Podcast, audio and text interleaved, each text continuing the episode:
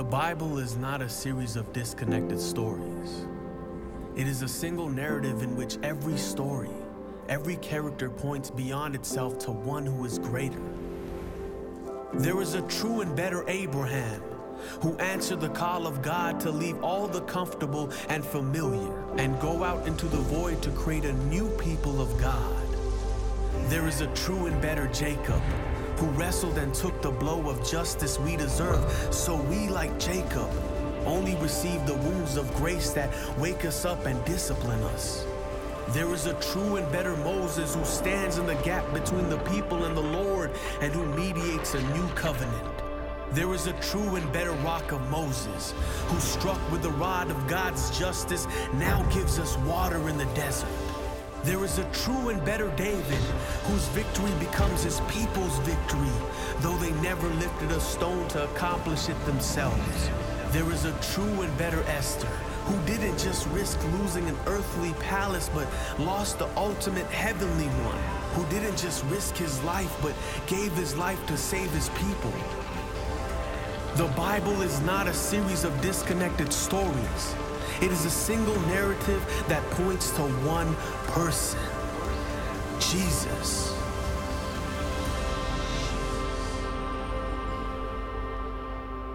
So we've come to that point in our series this summer to uh, the man who's mentioned most in all of the scriptures, David. Um, to talk about his life would be a monumental task um, in a course of a month, let alone today.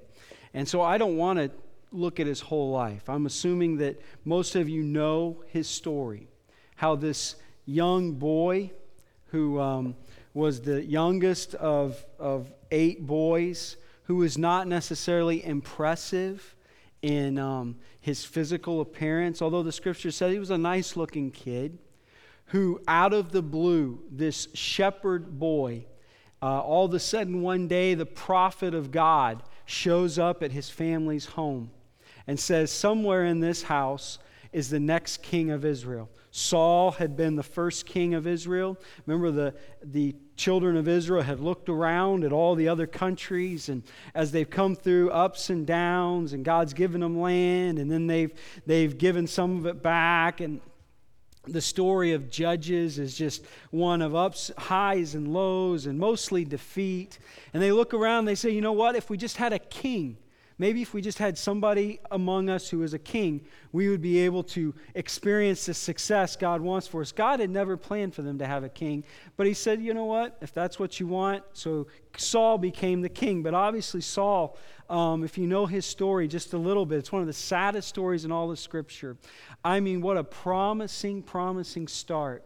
And um, along the way, Saul became distracted from what was his mission. He became distracted from what God had called him to do. And it was obvious Saul had never, ever really anchored his life in a relationship with God. And so when things got tough, when big decisions were uh, to be made, he resorted to his own wisdom and his own understanding and made terrible decisions. It became so bad that it was obvious. God said, I've got to get another king.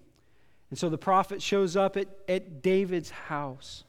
And this young boy is anointed king of Israel. That's how we're introduced to him. It's, it follows that a, just a short time later, this story that we've reenacted this morning happens. How this young boy, anointed king, becomes a giant slayer, right? It's the ultimate underdog story um, David against Goliath, and David fighting with just one stone, so to speak. And David goes from unknown, humble, um, obscure young man to all of a sudden he's the hero for the whole country. It turns into a, a, a chance to, to live in, the, uh, in, the, in the, the king's court and the palace, so to speak. And, and David is a rising star. And yet his star is shining so bright that Saul the king becomes insanely jealous because they would sing around the country Saul has slain thousands, but David had has slain ten thousands. And Saul, who was an insecure, dysfunctional man, uh, couldn't handle it. And he becomes so insanely jealous that we see that David's life takes this turn where he lives for years as a fugitive, the hero, the guy who exercised bold faith when no one else will, the guy who stands up to the giant and slays the giant, spends years, all of basically most of his 20s, on the run, a fugitive from Saul. We see that at 30 years old, Saul finally dies. David becomes a king. And for the next 40 years, David leads the children of Israel, the people of Israel, to its greatest years. They become unrivaled in their success, in their prosperity. This little country in the Middle East becomes the envy of the whole world as David ascends to the throne and becomes this great king who, who uh, rules wisely, who rules with justice, who is uh, fair but is strong and is relying on God and, and letting God lead him as he leads this, this nation. And they absolutely take off.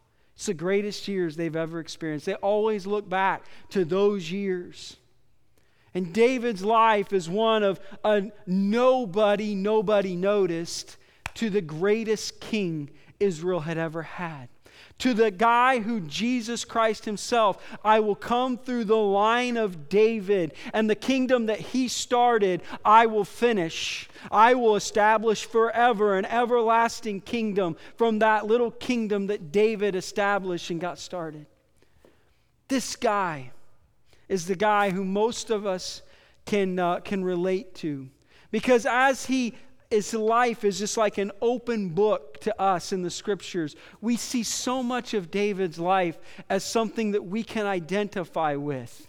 This guy who had unparalleled success. This king who ruled so wisely and honored God in so many ways is the same king who, in moments of weakness and in moments where his character was flawed in certain ways, acted in ways that were, um, that were awful. This is the same guy, King David, who was responsible for taking another man's wife and then killing that man. I mean, he's got on his profile adulterer and murderer, complicit in murder. This is the man who who uh, at times uh, it, God would bless, but yet he still would revert back a little bit to he's not sure. And so he would do things like God would tell him, David, I don't want you to care about how many people you have. Don't count the people. It doesn't matter uh, because it's never mattered with me. It can be 300 with Gideon or it can be people walking around a wall at Jericho. It's never mattered. Don't start trusting in how many people and chariots. Don't count the people. And yet, David, in a moment of insecurity, would have him count the people and God. It was also the man who, um, honestly, he is one of the worst fathers you'll ever read about. This man of God was a terrible parent. He was a permissive parent, is what the scripture says. He, he, he did not know how to discipline his kids and he had no idea how to raise his kids. And therefore, his family, if you read his story, in the middle of all this success, his family is so dysfunctional that finally it comes to such a point that they didn't respect him. That one of the sons rises up and tries to take over the throne from David, and he tries to kill his own father. Actually, another son later would try to overthrow the throne and take it for his own. This man is a man that, um, through the midst of all of those, those years, the highs and the lows, he would write about it in what we know as the Psalms, right? And that is where so many of us find encouragement and comfort as we read David pouring his heart out to God as he lives through tremendous success, as he lives through unbelievable lows. We identify with that, this man called David. And you know what? It would be way too much time to go over his life, like go through it. But I just want to remind you before I look at one instance in his life, some life lessons I think that we can grab onto from David. One is um, David, uh, David uh, teaches us that even the best are far from perfect. You and I should take comfort in that today. Because I know that when you look at your life and I look at mine, we realize there are shortcomings, there's failures, there's, uh, there's uh, parts of our lives that we just we're not happy with. We realize we've fallen short, and um, you know maybe we've not met up to expectations that we we feel like uh, we have, and God is is expected of us or has for us. And I would remind you that the scriptures in David's life in particular teaches us that even the best are far from perfect. You see, David is the only man that the scriptures say was a man after God's own heart. I mean, that is high level, that is high praise. And even the best are far from perfect. And when we look at David's life, we're reminded that even in the midst of our failure, even in the midst of uh, blowing it or messing up or taking the easy road or taking a shortcut here, that God will still love us and call to us, and He'll still forgive and restore us, and He'll use us, even as He used David, who has on his, on his profile murderer, adulterer, uh, other things. The best of us are far from perfect. Second thing David's life reminds us of is transparency draws closer. What do I mean by that? Well, you can't open the Psalms and begin to read David's writings, and you realize that there is a depth, a level with God that is sometimes startling. It's David who is writing, God, you are unfair. God, you are not just. God, you are going back on this. You're like, whoa, this guy's talking to God. And it is true that in the Psalms, especially, we get inside David's relationship with God and we see that all the doubts and all the fears that he would have, all the questions he would have about God, he knew that he could take them before God and he could have this interaction with God about what he felt like was wrong or unjust. And inevitably, God shows us through the life of David that God wants and invites us to seek Him with our whole heart, to be honest and open before Him with everything. I'm shocked the amount of people who never open up their heart to God about why this happened or how unfair this is or how unjust this is. And David models for that for us and shows us that a deepen, deepening relationship with God is a transparent one where God invites us to just unburden our whole heart before Him, to wrestle, so to speak, with those questions and those perplexities that we might have. David models that for us. And in the middle of that, God always would bring an answer to David's heart. He would always remind him of what David needed to see. And David always walked away realizing that no, it's not true. God is not unfair, and God is not unjust, even though the circumstances at this time might lend itself to believe that. God or David shows us that transparency draws closer. The last thing is, is this God is beyond gracious. David's life should remind us that God is, he is beyond gracious. I mean, David had everything, was given everything, and time, not time after time, but repeated times, just would step in it big time. I mean, just would blow it. Sometimes to the point where if you and I were God, I'm pretty sure we'd have boom, started with somebody else. And yet God is so beyond, He is beyond gracious. And how He responded, was patient, and acted toward David. And it reminds us that that's exactly the character and the nature of our God with His children. He is beyond, beyond gracious. But there's one thing that I think is a microcosm for what does it mean to live like David lived, to be a man or a woman after God's heart. That's David's um, That's, that's David's, that's his line. That's who he is. And how, how do we identify with that? What can we see about that? And it has to do with that period of years where David is a fugitive in his 20s, when he should have been establishing his home, when he should have been building his career, when he should have been moving toward that plan God had for his life in his 20s. Instead, he is running for his life each and every day. He is a fugitive, the king of Israel, the anointed king, the giant slayer, is instead living in caves one night and then another cave the next night. He's hiding from Saul day in and day out, week in and week out, year in and year out. And it's in those years that some of his greatest psalms he wrote. I mean, he writes words that are just, um, Be merciful to me, my God, for my enemies are in hot pursuit all day long. They press their attack. My adversaries pursue me all day long. And it reminds us in those Psalms as he pours out his heart to God that uh, God is always, always with us, even in the midst of our deepest and darkest nights. And he would write things like, When I am afraid, I put my trust in you. And he reminds us, What can mere mortals do to me?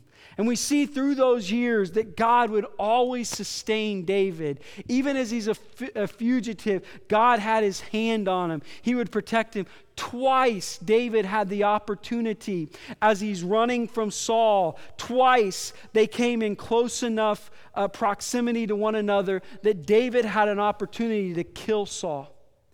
And David did not. He, he, he, just shows us how much God was a part of his life, that his enemy who was trying to kill him, he refused to kill.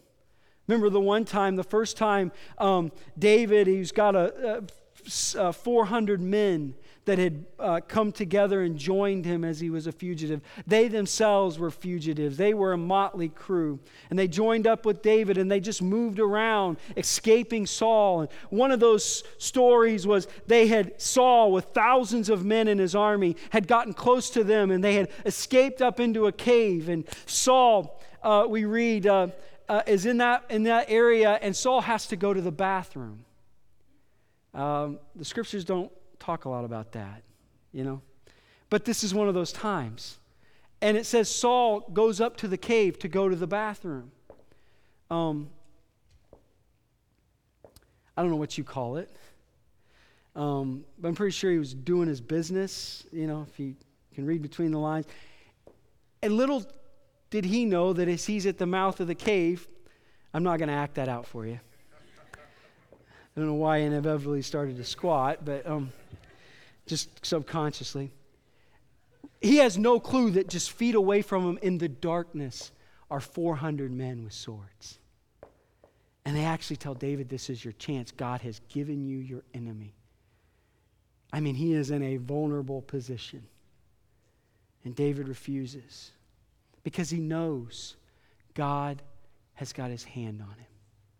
And he's not going to do things the wrong way because he knows God's going to take him if he lives the right way, take care of him. That's what these years look like. But you know what? David is like all of us. There came a point, year in and year out, through these 20s, that he got tired, that he got weary of doing the right thing, of living the right way. He got tired of life not working out exactly how it should. He got weary and frustrated and even angry that he's on the run when he had done nothing wrong. He got to a point where his expectations of what life should like should look like were not being met. And David, the anointed king, the giant killer, the guy whose God is sustaining even in the midst of being a fugitive, has one of those moments. And that moment turned into a 16 month period of his life that I think that probably you and I can identify with. Because here's what happens in 1 Samuel chapter 27 and verse 1.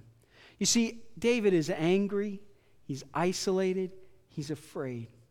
And God has been faithful, but for whatever reason, as it happens to all of us, he must have just had one of those days. I don't know if it was a day or if it was a period of weeks, or all of a sudden, this is what we read in David's story. David says this David, but David thought to himself, One of these days I will be destroyed by the hand of Saul. The best thing I can do is to escape to the land of the Philistines. The Philistines, you recognize them, right? Goliath, arch enemies of Israel. The best thing I can do is go be with my adversaries. Then Paul will then Saul will give up searching for me anywhere in Israel, and I will slip out of his hand. And in that moment, David begins to this, this series of thinking and then actions that totally cause him to take a detour in his life. Look, look at that verse for me. David thought to himself. This is the guy who he kills Goliath. And the first interview that he's given, he's saying, Listen, I didn't do it, God did it. It's never been me. It's always been about God. This is the guy who always was writing about God, singing about God, relying, depending on God, whose eyes were always on God. And all of a sudden, he allows his focus and his, his thoughts to fall from looking to God to looking around. And he's starting to have conversations with himself. You ever do that? Talk to yourself? Come on, do you do it out loud? You ever had somebody walk in on you? those are embarrassing moments. I've definitely had that happen more than once. Um, yeah, I know. He's, he's in that world where he begins to adopt a humanistic viewpoint. He's no longer looking up, he's looking around and his focus, his attention becomes fixated on his circumstances. He starts thinking to himself. You know what begins to happen? It's in this period of time that you don't hear about David praying. He doesn't write any Psalms in this period of his life. His mind has been captivated by his circumstances. And in that, he begins to just entertain his own thoughts. What happens with that? Well, naturally, as you begin to think to yourself, you begin captivated by your circumstances.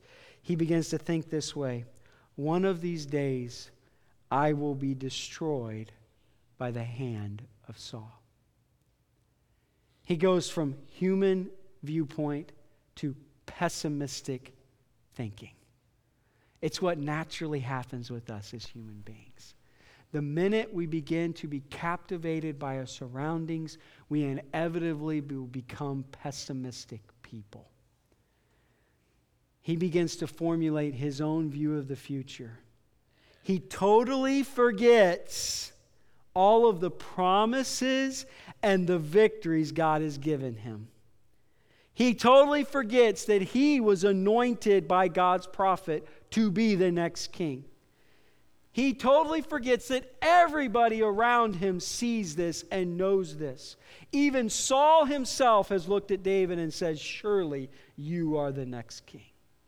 And all he can see, because he's captivated by his present circumstances, is that he is going to be destroyed by his enemy.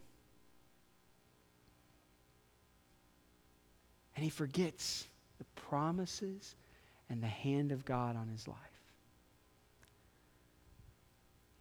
I'm looking around, not looking up.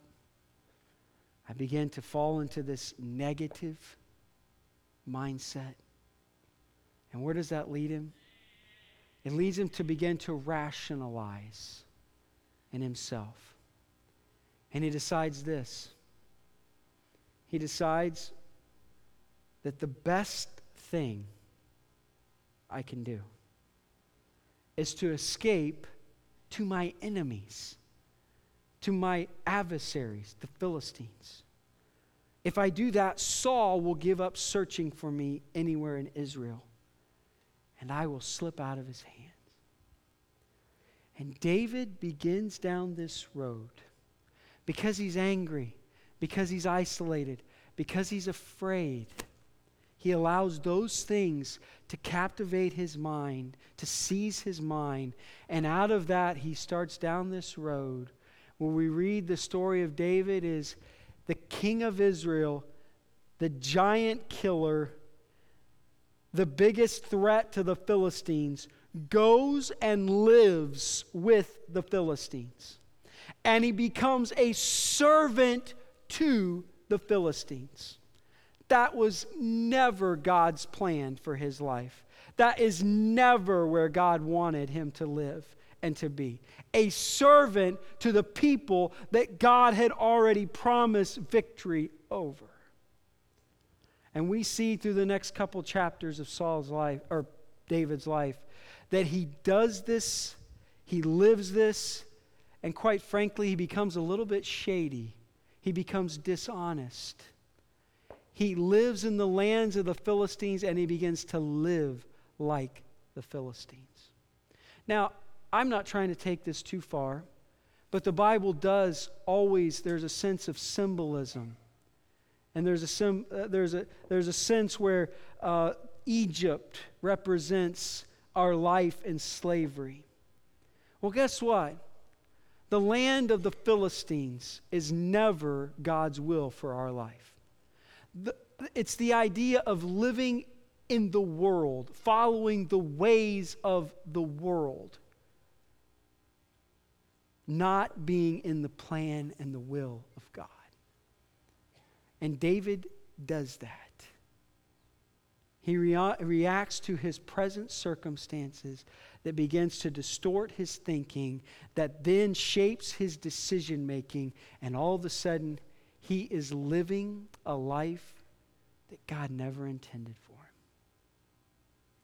And we would read that it gets so bad, it gets so bad that David becomes even willing, or it seems to be willing, to fight against the Israelites to help the Philistines to protect himself. Now, he never does, but he's gotten to a point where he's in, he's in like murky, murky water. His life is so vague, his life is without commitment. His life is full of compromise. And it comes to a point in 1 Samuel chapter 30 that even the Philistines throw him out. And he becomes a man, the anointed king of Israel, the greatest king Israel ever saw, becomes a man with no affiliation. Nobody, the Israelites, the Philistines, nothing. And in fact, the group of men that he had with him, they they are they go away to meet the Philistine army to help them. And meanwhile, a group of people come in and take everything that he has, including all, all their wives and their children. And we would come to a point in 1 Samuel chapter 30 where we would read this.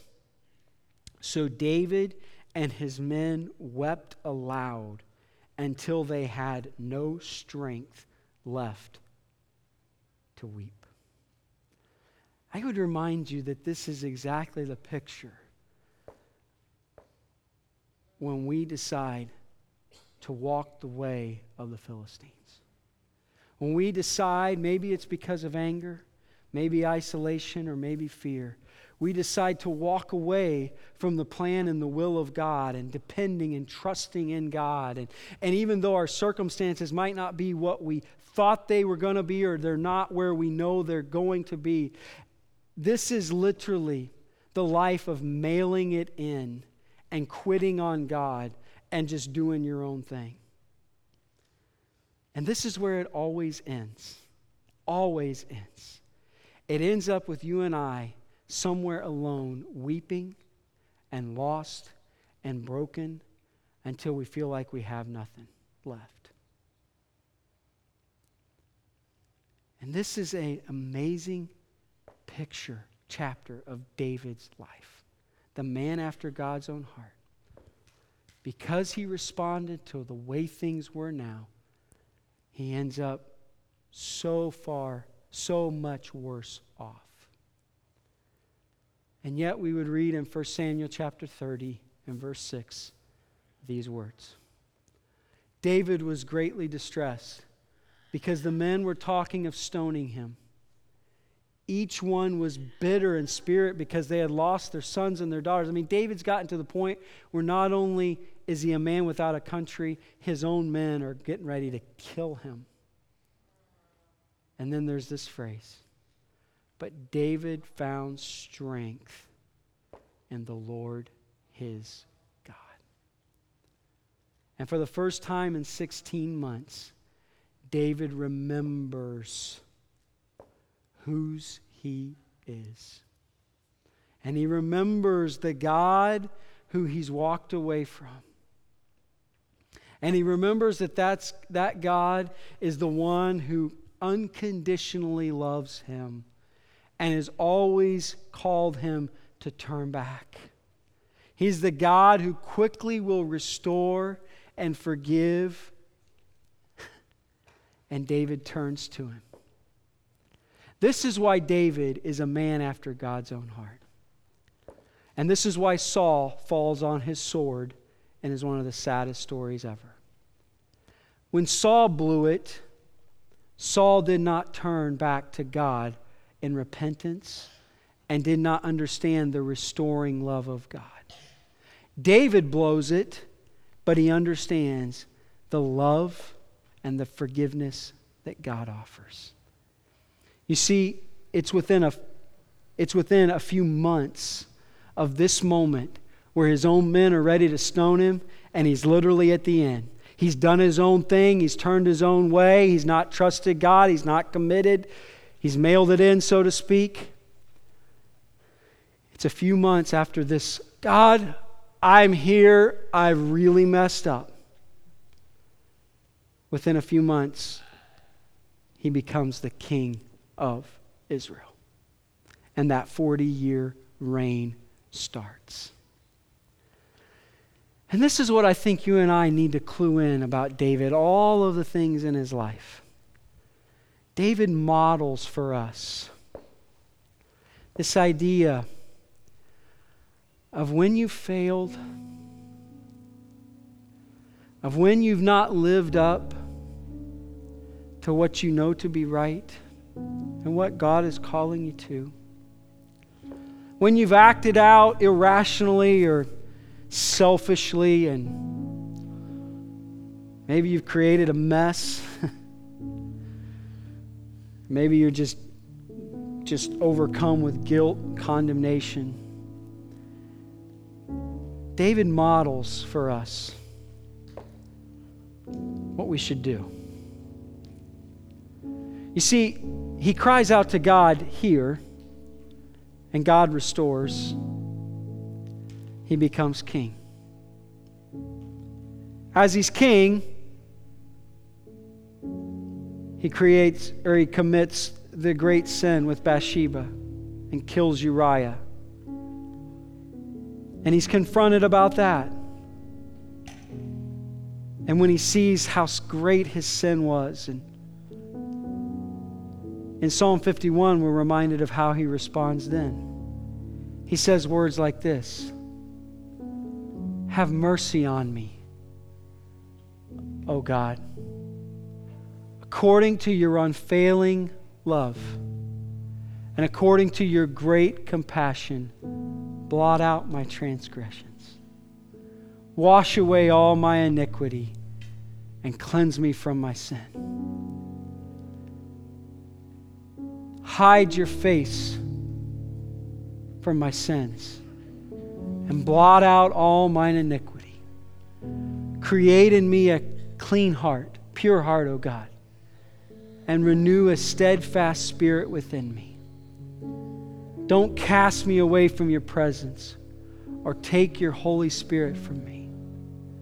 Restore to me the joy of your salvation and grant me a willing spirit to sustain me. And this is what David models above everything else. And this is what it ends up being a part, a big part of what it means to be a man after God's own heart. Is when you've blown it, when you failed. Where I come from, we use the phrase when you've stepped in it. It's a good farm term. Instead of just staying there, instead of wallowing in it, instead of it creating a despair and a hopelessness, instead of it creating, being the catalyst for then just repeated failures and a slide into a life that you just don't want to have. David models that when confronted by our own failure, that we can turn to a God who loves, a God who forgives, and a God who restores. And I don't have any doubt this morning that I'm talking to people who there's areas of your life you just you would say there's failure. Or maybe I'm talking to somebody today who just say, you know what, quite honestly, I'm just a failure. I am not at all what I know God is calling me to be, who God wants me to be. Or maybe it's somebody would say, you know, just this area of my life, I just, I keep compromising on it. I want to do the right thing, but I just, and I'm just going to be honest, I've just mailed it in there. And I am such a failure. And I live with it. I know it. It frames my thinking, colors my outlook. I would just remind you would you follow David? what he modeled is what we're to model. And it's what God wants us to do. Would you just throw your hands up? Would you just recognize and own I I blew it. I'm not I'm I'm a failure. And would you allow God's forgiveness and his love to wash over your life? And would you allow him to restore you? Uh, pick you up, set you back up. Because David reminds us that's what God does. And he goes from being almost stone to being the king within a, few short, a few short months. Would you pray with me this morning? Father, we just need that reminder that our failures do not have to be final. And David shows us he was far from perfect, even though he was the best among us. The thing that set him apart from others is when he failed, he sought your forgiveness and your love, and he allowed you to restore him. And Lord, that's a model for us. That's an example that you put in Scripture for us to learn from. To know about you that you're a God who doesn't kick us when we're down or leave us in our failure, but you're a God who forgives and restores. And so, Lord, I pray for that one or those today that needed to be reminded of this. Their failure is not final with God. and that you quickly and readily want to forgive us, to make us new. Lord, help those that need this today to grab a hold of that, to claim that, to believe that, and to open their heart to you. Thank you, God. You were faithful to David, and as faithful you are to David, you are as faithful to us. And we take confidence in that today. We pray these things in the strong name of Jesus. Amen. Thank you guys. Have a great week. We'll see you next Sunday.